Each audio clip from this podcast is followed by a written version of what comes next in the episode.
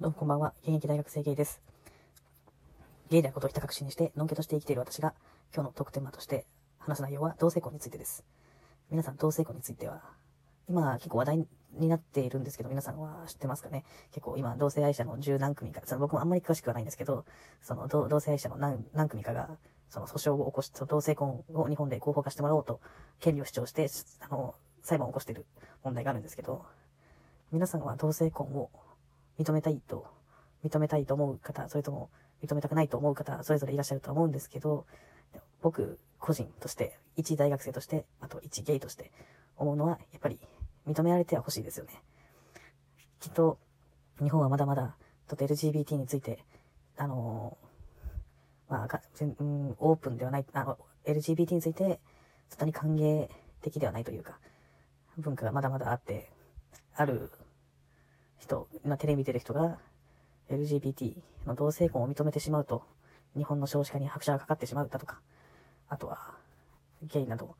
レズとかなどは生産性がない、まあ、子供が産めないから生産性がないとか言って問題発言があったんですけど、やっぱ一当事者、まあ、ゲイ同性愛者としては悲しい発言ではありましたね。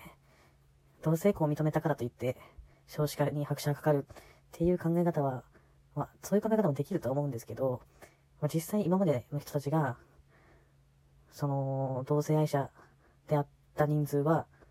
変わらないと思うんですよね。その、認めたから LGBT が増えるっていうのもおかしな話ですし、これは、もちろん後天的な人もいますけど、選定的なものも、ものでもありますし、その、LGBT が認められたからって言って、じゃあ、俺男のことを好きになろう。じゃあ私女の人のことを好きになろうってなる人はいないと思うんですよね。やっぱり、もともと、のんけで男の人は女の人が好きだったら、妻も女の人を愛しすぎると思うし、女の人も急に女の人に目覚めるっていうことは、認められたからって言って目覚めるってことはそんなないと思うんですよ。やっぱりその絶対数はそんなに変わらないので、少子化に拍車がかかるって言われても、ちょっとピンとは来ないですね。まあ、一大学生の意見なんですけど。やっぱり、もしも日本では認められるようになって、その、日本中の人々が LGBT になって、を寛大な心で迎え入れるようになったら、きっと、うん、どうなのかな。いい世界、いい世界になるとは言わないけど、その、僕みたいに、まあ、自分の気持ちに嘘ついて生き続けるっていう、ちょっと辛いような生き方をする人は減るんじゃないかなと思います。もちろん、ずっと隠す人は出てくると思うんですけど、やっぱり、自分の気持ちに嘘をつき続けるって、皆さん、まあ、誰、誰しも嘘とか秘密のあるとは思うんですけど、セクシャリティについて嘘をつき続ける。まあ、黙、黙り続けるっていうのは、うん、まあ僕は、まあ辛いのかな。でもそこまでまだ実感はしてないですけど、もうずっと隠してるんで、きっとまあ辛いで悩んでる人がいると思うんですよ。でそういう自殺者も多いみたいですし、そういうのに悩んで。そういう認められる世界になれば、そういう自殺者も減るんじゃないかなと思って、逆に、結構、その LGBT で悩んで自殺するっていう割合は結構若い人に多くて、その、少子化に拍車がかかるっていう考え方はそれと違くて、そのもしも認めるような世界になれば、その、そういう自殺者が減ると思って、逆に、ね、その、子供自殺を減らすことができるから、まあ、増えるとまではいかないけど、少子化の速度を遅くすることには繋がるんじゃないかなと、自分では思いますね。まあ、今彼氏がいるんですけど、彼氏と日本の法律、正式に認められた結婚ができる世界になったら、自分ももしかしたら、正式に認められるのであれば、もう自分に嘘をつくことなく、正直に生きていけるんだろうなと考えたりはしますね。やっぱり、自分の友達にも自分のセクシャリティを話したいですし、恋恋の相談とかもしたいですね。やっぱり恋の相談を、あの、したことがなくて、と、ほんと、まあ、のんきの友達に、そのゲイの友達が全然僕も言い訳じゃない、そのゲイの活動はしてるんですけど、ゲイの友達は全然いなくて、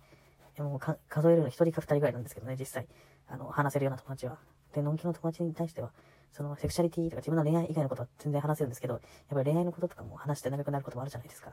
そういうのは全然話せなくて、ちょっと辛い。ちょっと寂しいなって思うことは多々ありますね。もしもそういう同性婚が認められるような世界になって、みんなが考え方が少しでも変わるのであれば、自分もたくさん話せるんだろうなと思いますね。いや、もしもその、今、現時点で友達に話しても、きっと、いや、僕の友達は多分認めてくれると思うんですよ。友達辞めるとかはないんですけど、ないと思うんですけど、なんていうか、自分がカミングアウトして、あの、相手に自分の気持ちを、まあ、あの、自分の素直な気持ちを話したとしても、向こうに抱えさせる問題というか気持ちの重さを考えてしまいますよね。自分、カミングアウトって自分がしたら終わりじゃなくて、受け取る側にも、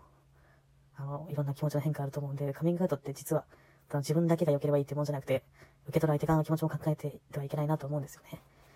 だから現時点では結構やっぱ LGBT ってやっぱそんな認められてるもんじゃないので、その相手に、